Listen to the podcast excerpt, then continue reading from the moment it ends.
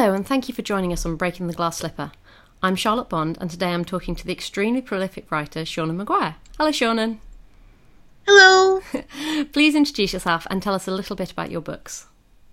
Uh, I'm Seanan McGuire. I'm an American urban fantasy author based out of the Pacific Northwest, where it is generally damp, and we're happy about that. And um, I went to the University of California, Berkeley for a major in folklore. Um, and I tend to write books that make me feel like I didn't waste all of my time at university. now, obviously, you have an impressive back catalogue, but the series that captured the imagination of both myself and my co host Megan is the Wayward Children series. Uh, there are two books in this series, and I'd like to talk a little bit about each of them, as well as another novella of yours from Tor.com, then chat a bit about Versus Mira Grant and a little bit about writing in general. So Absolutely. If we start with Every Heart a Doorway, now, this book deals with an aspect of portal fantasy that we don't normally see. So, traditional portal fantasy has the protagonist, as the name suggests, going through a portal into another world, one example being The Lion, the Witch, and the Wardrobe. However, many portal fantasies deal with the protagonist's adventures when they pass through rather than when they come back. What was the catalyst that made you think you'd like to deal with this aspect of portal fantasy rather than the traditional one? So I am also a folk singer, which means I belong to the science fiction and fantasy folk music community. And I wrote a song several years ago now called Wicked Girls Saving Ourselves, uh, which was about all of the girls in those classic portal fantasies and how, on the whole, they get offered these chances at adventure and glory and seeing a bigger, broader world. And the first thing I can think is, I'd better get home in time to do the dishes. um, and so the, the song is all about giving up and losing that chance. Um, and that was it was one of my first really successful pieces. Uh, Filk is is not a super lucrative place to live, uh, but the album that it's on, Wicked Girls, um, it's it's the title song. The album that it's on became the first ever uh, single artist album to be nominated for a Hugo Award in the Best Related Works category. Uh, it's meant a whole lot of things to a whole lot of people, and I love it. But obviously, those are other people's portal fantasies. You know, it's Alice and Dorothy and, and characters I don't own. So I wanted to play with that concept more and talk more about how portal fantasy really, in a strange way, is a comfort fantasy for adults. You know, if your children are ever offered this magical adventure, this opportunity to have everything they've ever wanted, they'll come home in time for the dishes. Um, and and so I just sort of sat down and generated my own set of worlds to break people with. So the concept, once you've got got that there, was it the plot then that came along, or did the character of Nancy leap out at you first and then you wanted to build something around her? I knew that I needed something that would let me introduce the world as um, tidily as possible without it actually being all about and then this one person gets to go home. Uh, so the idea of doing it as a murder mystery came fairly early in. And then I have a policy, um, which came about because a friend of mine pointed out that they never got to see themselves in fiction.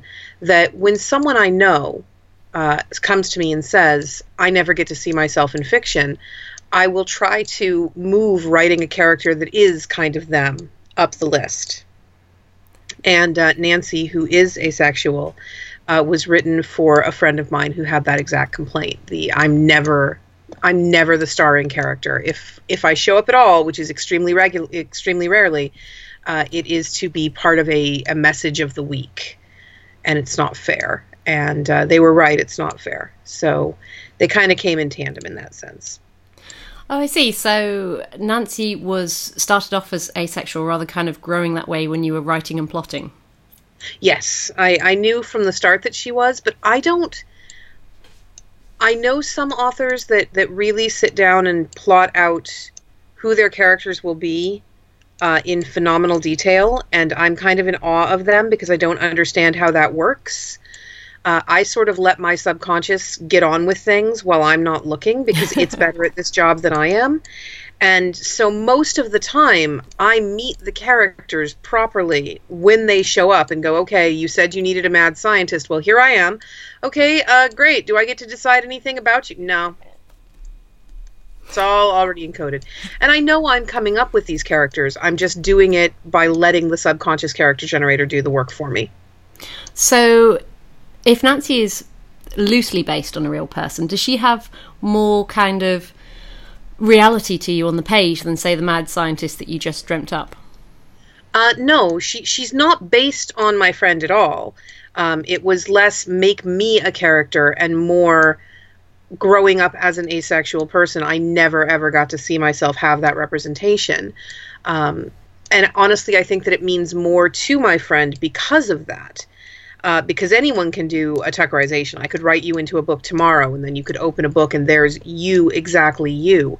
But that doesn't say to the class of people to whom you belong, if they are a class that is lacking in representation, you know, hey, here I am. Uh, I know so many people that cried when we found out who the new doctor was going to be, and I, I didn't cry, but there was a lot of clapping my hands and screaming. uh, that doesn't mean that that she's going to be exactly me. I mean, it's still the doctor.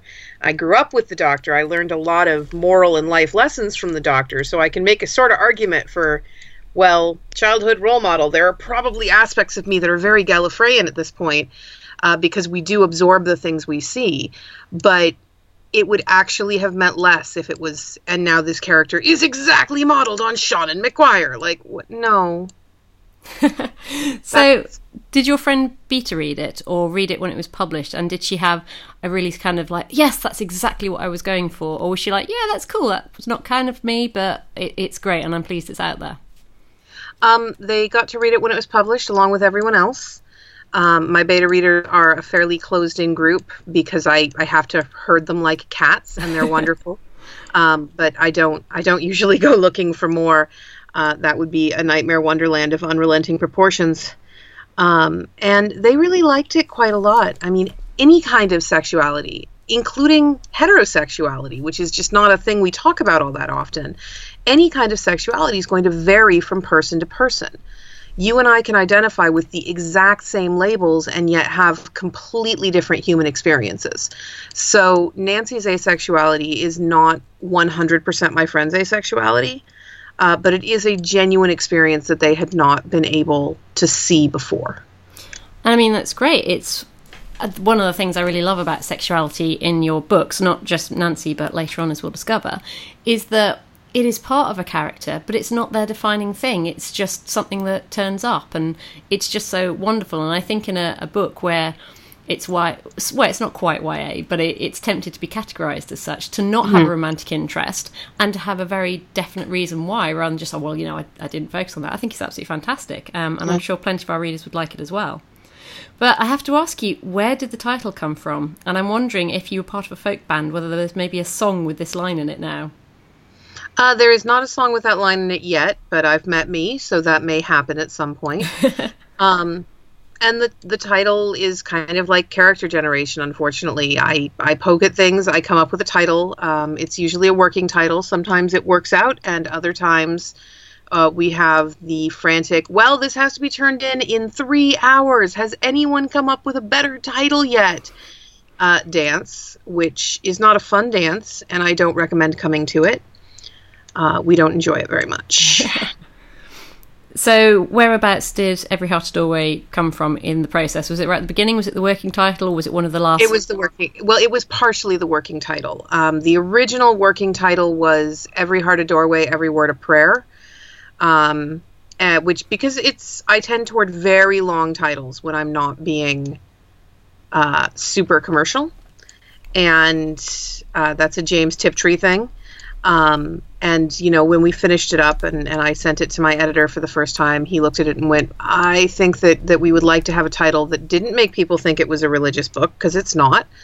And i also think that you are perhaps underestimating how commercial this may be and so i would like it to have a title that people can actually say with a straight face. And and these are both fair criticisms because i've met me ever. I know how i tend to title things uh, so we worked together to find something that was a little less awkward.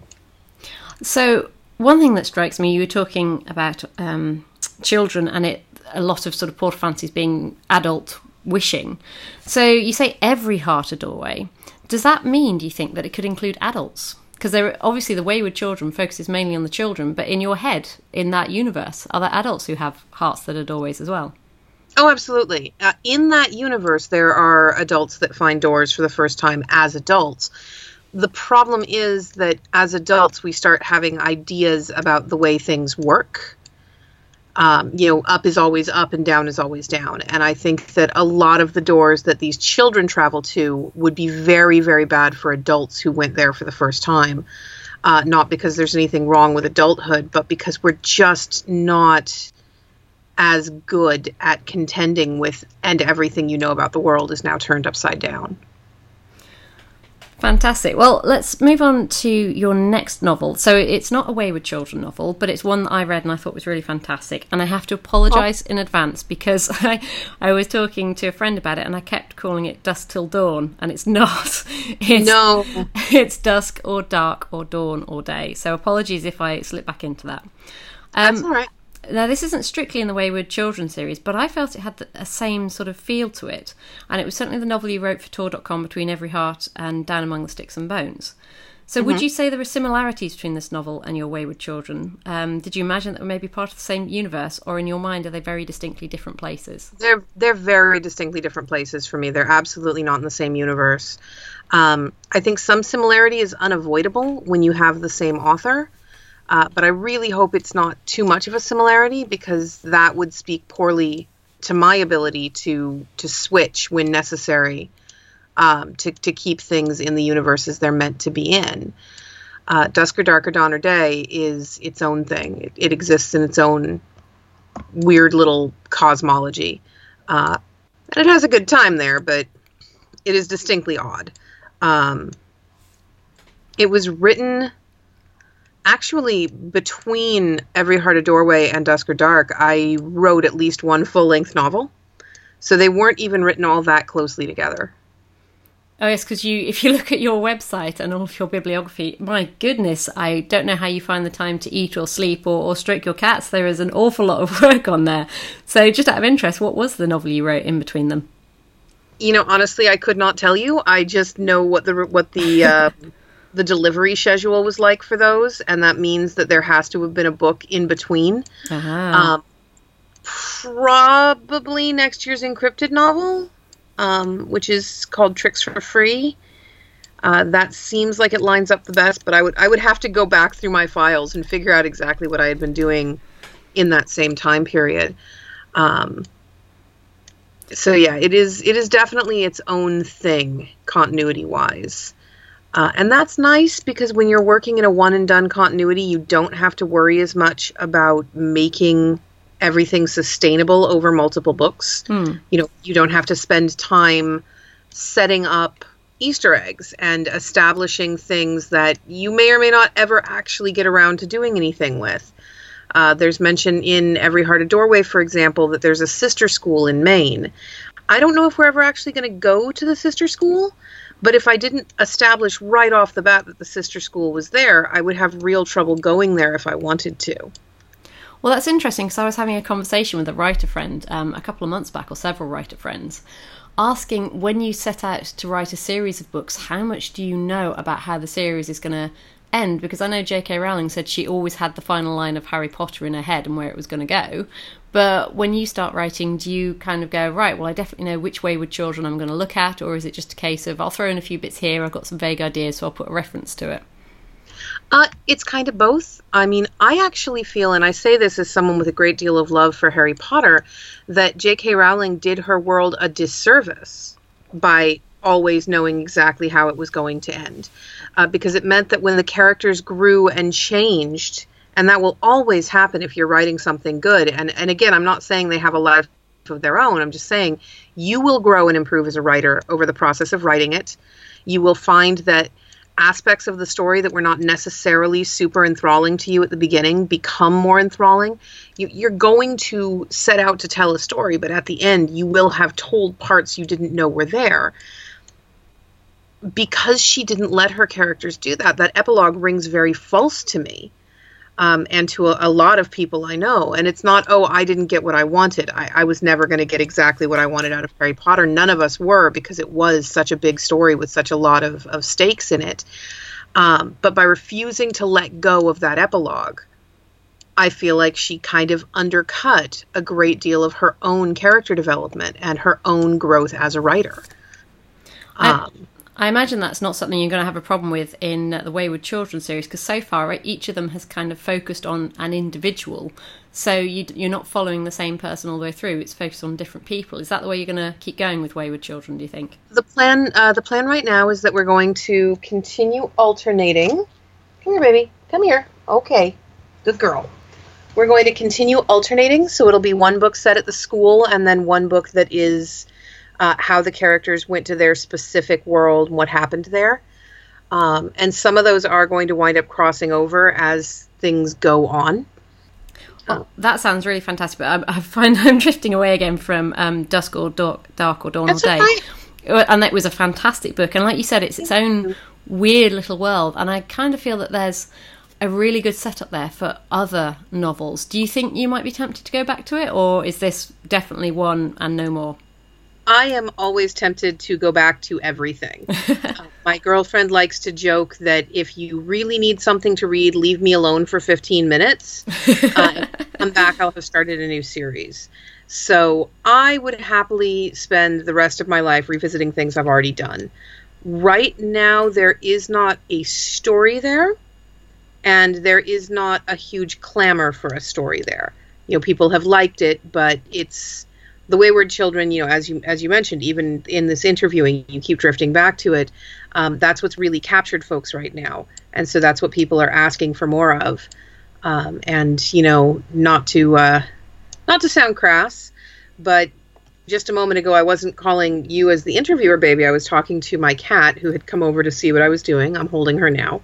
And she's just started chemotherapy today so I really like it when I write books that people want to buy and read and enjoy, both because I like making people happy and because I really like paying my vet bills. Absolutely, yes. I, I, was going to add a little note later on that it wasn't me you were talking to. More's a shame, but uh, what kind of cat do you have? I have a Maine Coon. Oh. Um, and, and an actual Maine Coon, as every vet we've seen during our cancer adventure has uh, felt the need to tell me because there's a tendency for folks to say, "Oh, I have a long-haired cat; it must be a Maine Coon," and and no, it's just a long-haired cat, and there's nothing wrong with that. A long-haired cat is a magical thing, um, but an actual Maine Coon has a, a very distinct look and size and an attribute set. Um, and Alice is is actually a Maine Coon. Um, which means that when she was at her pre-cancer weight, at her fighting weight, she was 29 pounds. Wow. Yeah, it's quite a lot of cat. Um, she's, she's a good bit below that right now, but we're hopeful that we'll be able to get her back up to normal. Um, and when she wants something, she pretty much gets it because it's really hard to stop a 29 pound cat from doing whatever they like. Yeah, I can imagine. I must admit, my cat is shut out every time I podcast because she loves coming and sitting not on my lap but on the computer laptop or on the, yeah. the nest of cables or something like that. Yeah. That makes sense. I, I sadly can't shut Alice out today, um, even though I knew that there was a good chance she would do exactly what she did, uh, which is come over and start demanding my attention. And if I had not picked her up when I did, she would have started yelling. Oh. So I figured that it was a little less disruptive to just go, "Hi, baby, I'll pick you up now." Um, but again, we just started chemo today. So today, Alice gets whatever Alice wants. Well, absolutely, as it should be. Well, if Alice is all nice and settled, um, let's get yes. back to Dusk or Dark or Dawn or Day. I know the setting in this novel was completely different. So, in Every Heart and in Sticks and Bones, the setting is somewhere unfamiliar and magical. And in your Versus Tales, of course, the set in a completely fictional world. But Dusk or Dark, the setting is somewhere well known. So, what was it about this particular tale that made you want to set it in a modern and familiar location? I really, really wanted to tell a story that kind of reminded people, um, to some degree at least, that, you know, Kentucky still exists. Um, the Appalachian Mountains still exist. Small towns still exist. But New York exists too. Uh, big cities and small towns are not antithetical to one another.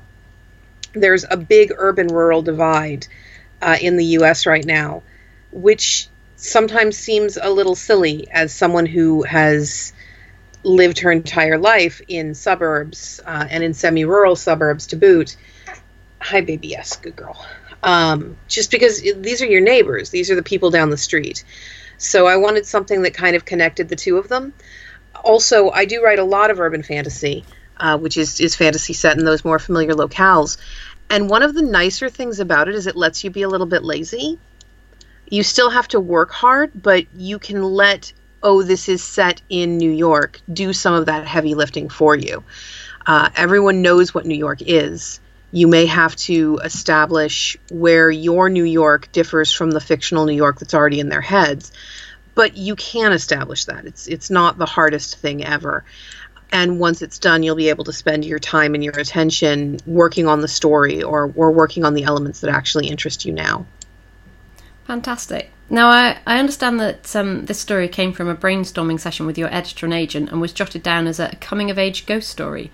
So, how did you how did you get from that very vague description to the beautiful and complex story we have in Dusk or Dark? Um, well, I we, we like to joke again that I'm kind of a vending machine. If you tell me that you want something, I'll figure out how to make it work for you. Uh, so this was the vending machine moment. Was just this is what Lee said he wanted. Um, and so I sat there for about five minutes and then started explaining it to him. Um, I used to volunteer at a suicide hotline. Oh. Uh, I've been actively suicidal since I was nine years old um, because it is comorbid with OCD, uh, which is a thing I have and live with.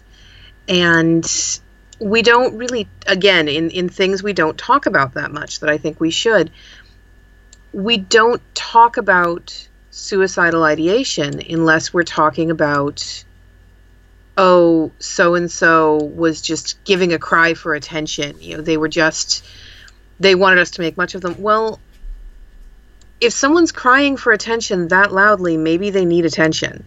You know maybe it's time to give it to them.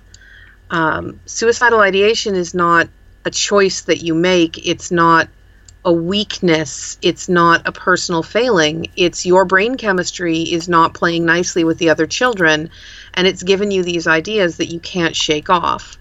Um, so I really wanted to do something that dealt with suicide prevention and dealt with the aftermath of suicide that was not as immediate as a lot of those stories tend to be.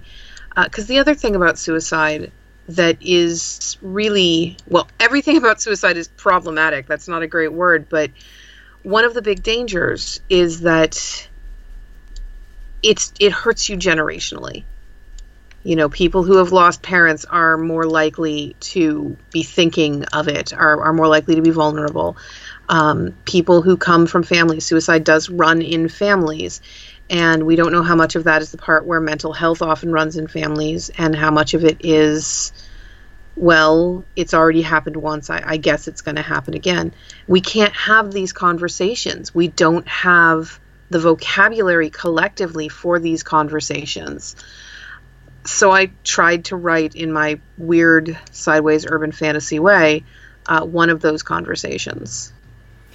So if the suicide hotline was your jumping off point that initially said kind of said, right, I've got experience, I want to deal with this particular issue. Um, one of the things that I loved about this book was the concept of passing time.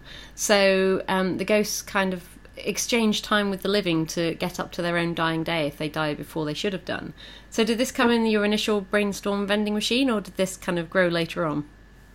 Uh, that mostly came in the initial vending machine because I needed to have some excuse for why, if ghosts are this present and this capable of moving among and working with the living, why do we not? Why doesn't everyone know that ghosts are real? You know, why wouldn't you, upon dying, march straight up to your family and go, Hey, it looks like I wasn't supposed to get hit by that truck. I've got another 10 years. You want me to hang out and help with the housework? Uh, it only makes sense if there is something ghosts can do that would make them a target and would thus make ghosts less likely to to have those conversations.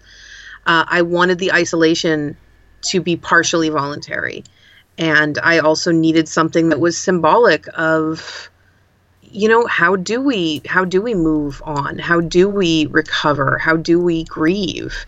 Uh, really the the taking and the giving of time is partially symbolic of the grieving process and how everyone does it at their own rate you know, I cannot tell you that you are done grieving any more than you can tell me that I'm done. Um, everyone's going to move through it at the rate that they move through it. And sometimes you're going to backslide, and sometimes you're going to say, you know what, no, I. I need to be sad a little bit longer. This is actually important to me. I mean, that's some fascinating and very deep vending machine logic there. Uh, I think there are plenty of authors that would be jealous that you could just come up with that just sitting there and, and having a cup of coffee. Everyone's brain works differently. I'm I'm frequently terribly jealous of other authors uh, because they've done something that seems impossibly clever or well put together to me. I know it's putting you on the spot, but can you think of um, an author that you're particularly jealous of, or something in particular that you've done or read and gone, "Oh, I wish I'd thought of that." Oh gosh, um, Winter Tide by Ruthanna Emrys.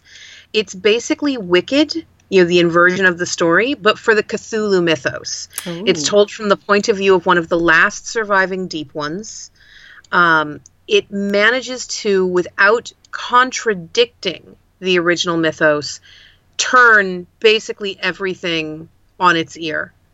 And you wind up wondering, you know, is this what are parts of this what the original mythos would have looked like if it had been in the hands of someone who didn't hate people quite as much.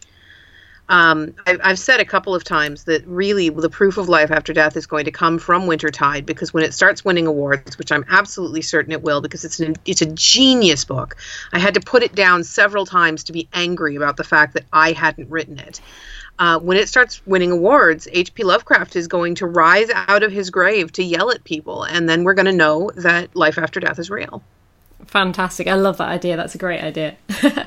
but talking about books that we wish we'd written, um, Down Among the Sticks and Bones has to be one book that I'm just going to love and reread forever, I think. Hey. it, it's just, I mean, and I have a weird relationship with it because um, I like, I really, really liked Every Heart a Doorway, but and, and I can't love Down Among the Sticks and Bones without reading Every Heart, but I have to say Down Among the Sticks and Bones was, was definitely one that really captured me. Now, this charts the backstory of two of the characters from Every Heart, and they were my favourite characters, but why did you mm-hmm. choose to give them their own story? Um, well, in part because they were they were very fleshed out in Every Heart, and I wanted to get people on board with okay, look, we're going to be alternating the past and the present with characters they already really cared about.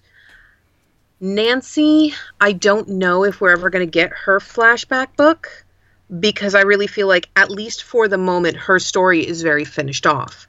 And the world that she went to is is a world about meditation and being at peace with yourself and and taking a deep breath. Um, and that is wonderful for Nancy. That is perfect for the character of Nancy. But it's not necessarily a good story. So I was looking for characters that we had already met who already had a good story that people would want to follow me into. Um, and that led me to Jack and Jill.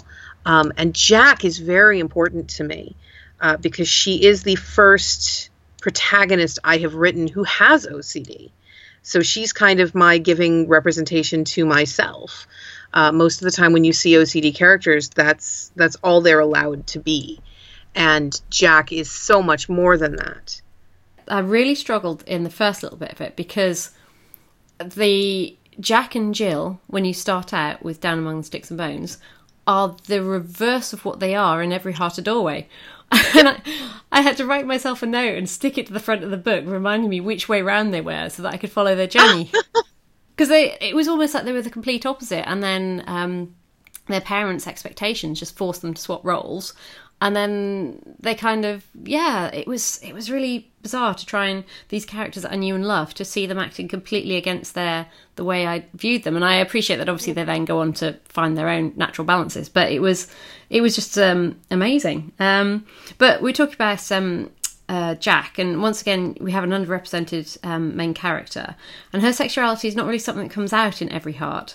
So, again, was this something that you knew in the first book, or did it grow out of the character when you were writing the second book? It grew out of the character writing the first book.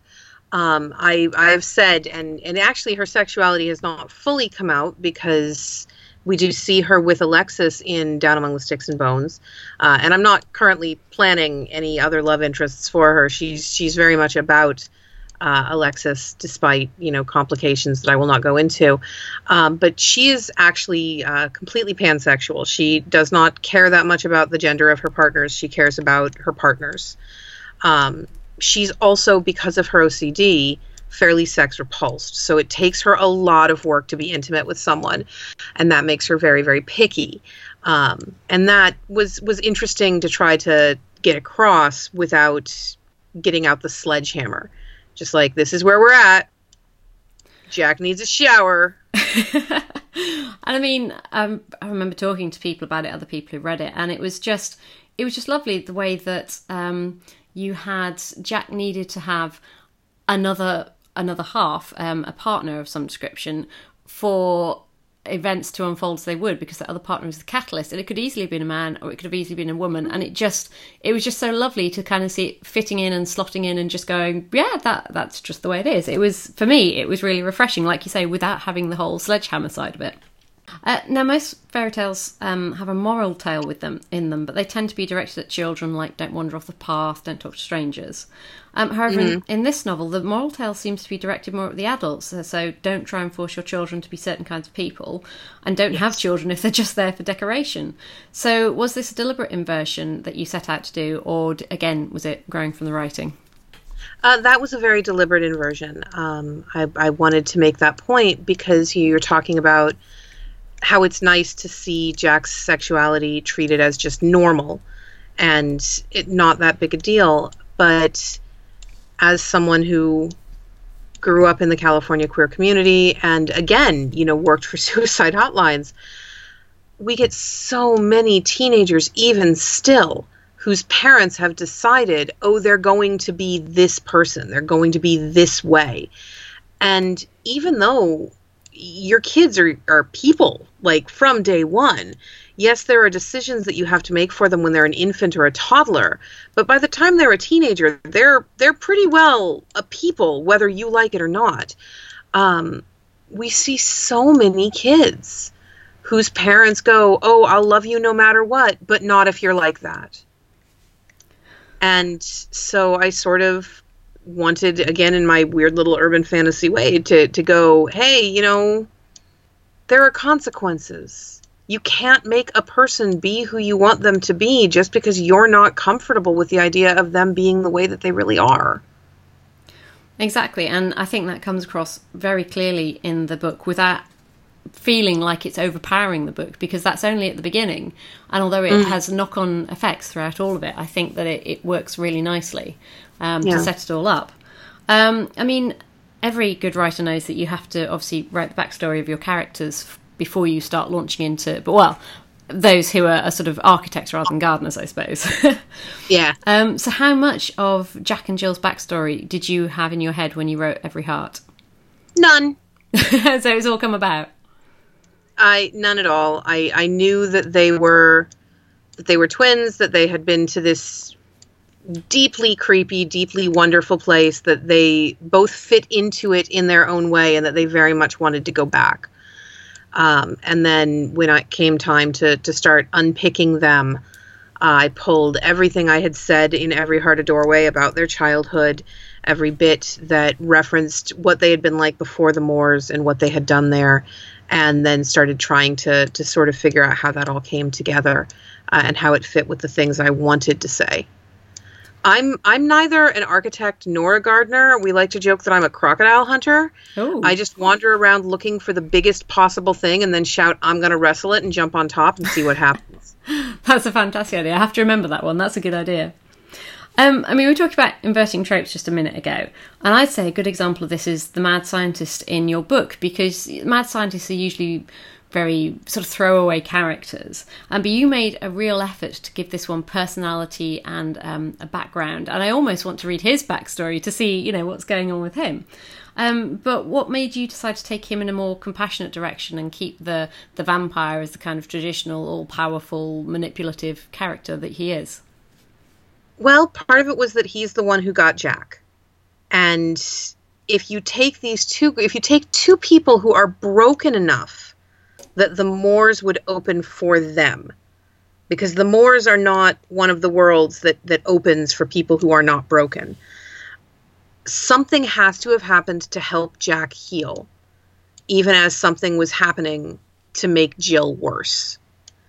And the obvious thing was you know since jack has commented and Jill has commented on that that Jill belonged to this vampire, um, that Jack would have wound up with the mad scientist, and we knew that again from Every Heart a Doorway uh, because you know Jack had talked about sleeping on the floor and reanimating the dead, and everything is scientific. So he had to be, on some level, a sympathetic figure. Also, one of those critiques that that I can't I can't argue with because you should never argue with critique of your work, period. Um, but I also kind of go, well, I see where you're coming from, but I can't agree with you.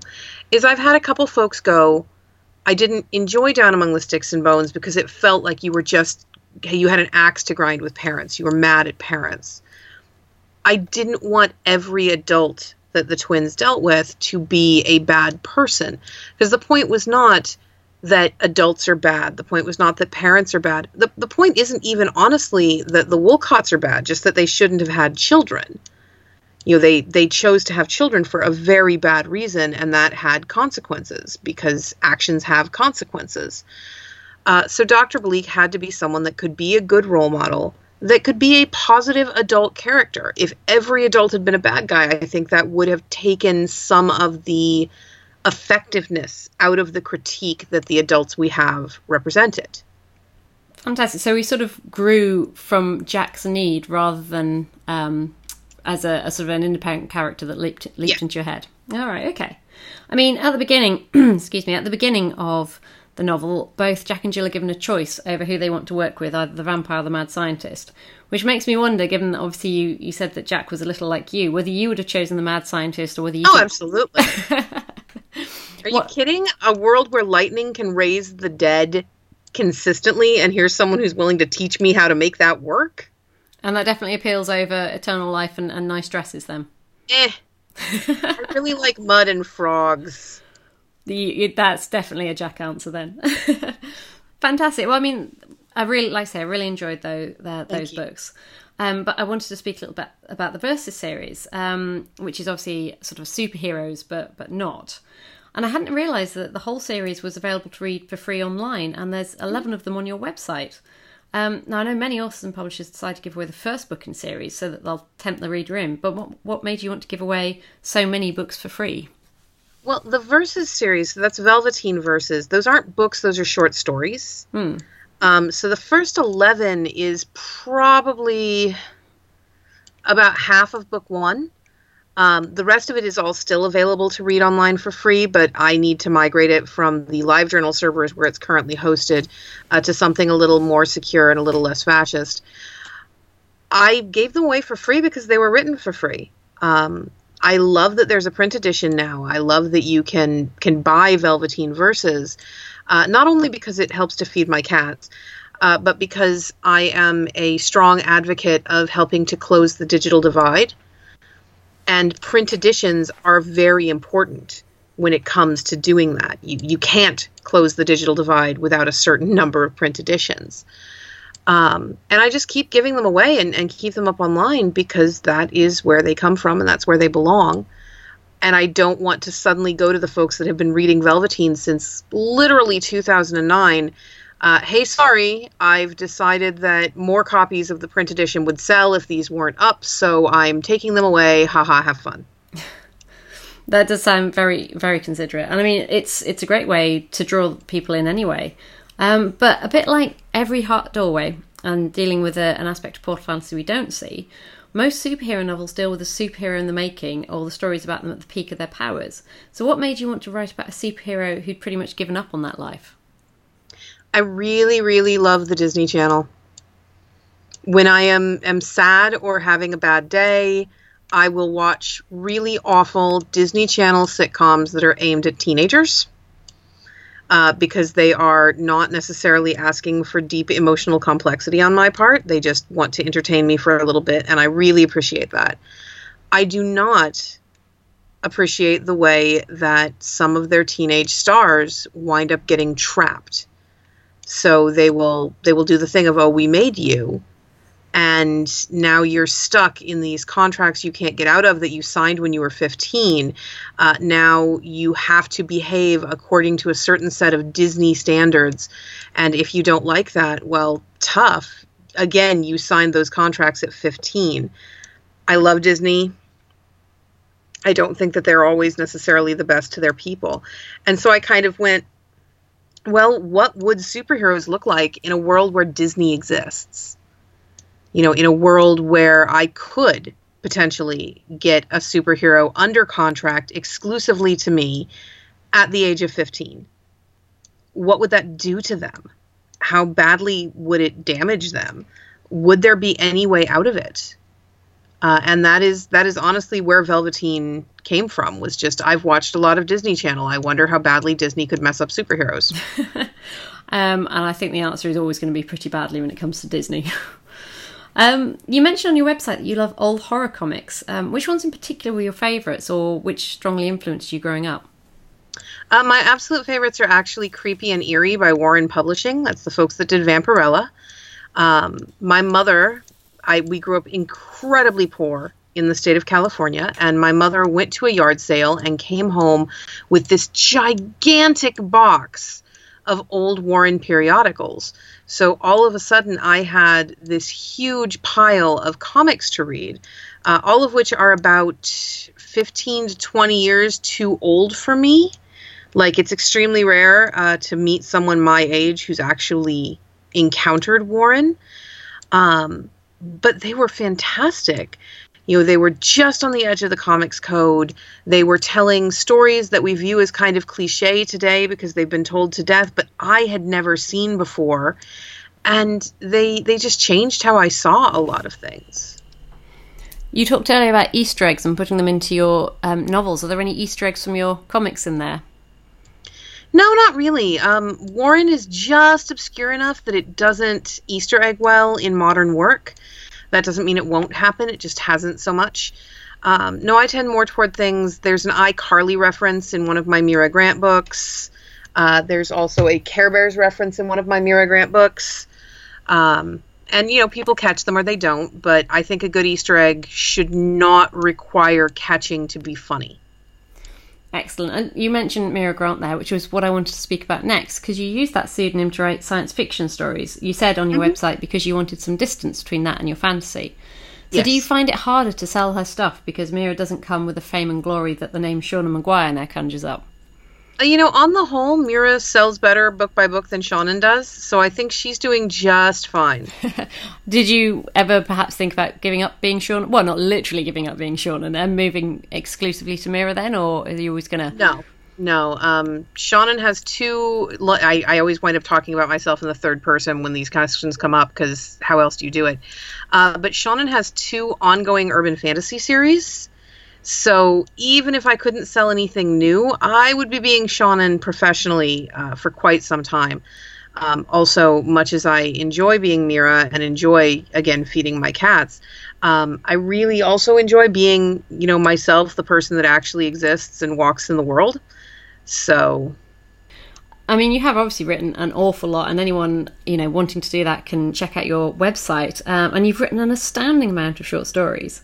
So, given the richness and the depth and the complexities of your novels, how do you go about compressing all that into a short story? A short story is like a form of structured poetry. Uh, you start out with your word count and you work to what you get.